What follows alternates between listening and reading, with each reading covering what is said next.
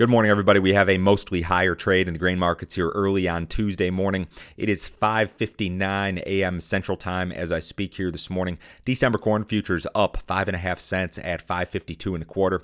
November soybeans up 14 cents at 13.71 and three quarters. September Chicago wheat down two and a half at 6.74 and a half. September Kansas City wheat up a half cent at 6.39 and a half. September spring wheat up six at 8.84 and three quarters. Thank you for listening on the podcast. I really appreciate it. If you guys have uh, any sort of comment or feedback, make sure you leave me a review on that Apple Podcast app in particular. Leave me a comment, leave me a, a five star rating if you like the content here. That would certainly help me out. The markets are up this morning, I think, largely because of a decline in U.S. corn and soybean ratings. U.S. corn ratings declined. The crop is now rated 64% good to excellent nationally, down from 65 last week, below the 68% average. Analysts analysts on average had expected a rating near unchanged this week. Declines were noted in states uh, Iowa, North Dakota, Nebraska, Kansas, Colorado, Minnesota, Wisconsin, Tennessee, Kentucky, and Pennsylvania. The corn crop is 79% silking nationally versus 56 last week and 73 on average. 18% of the crop in the dough stage versus 8 last week and 17 on average.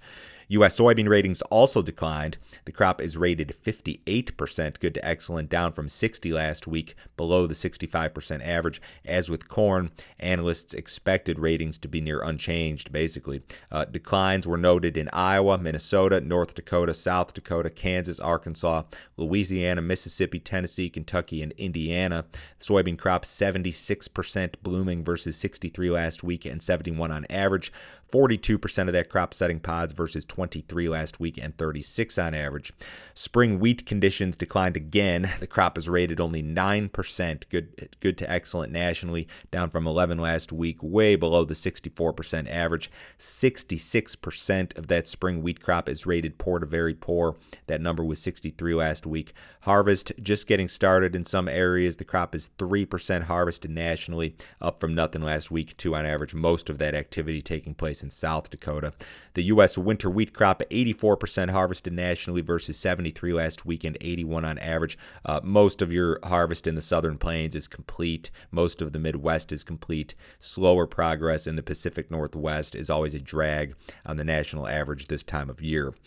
Extended U.S. weather forecasts look a little bit less threatening. Your 6 to 10 and 8 to 14 day maps look a little bit less threatening here uh, this morning. That 8 to 14 day map is now offering above normal uh, rainfall or normal rainfall at the very least for the entire Corn Belt. Uh, heat is still an issue in regard to both time frames. However, uh, your short-term forecast continues to offer very little in terms of organized rainfall. That seven-day uh, weather prediction center map really not offering much in terms of organized rainfall. So short-term, you've got heat out west and in the plains. You've got very little organized rainfall, but perhaps some light at the end of the tunnel here with this uh, 8 to 14 day uh, forecast in particular particular. Argentina has declared a state of emergency due to low water levels on the Paraná River. A 180 day water emergency was declared. Residents and businesses are being urged to reduce the amount of water that they use. Uh, this was a quote from the government.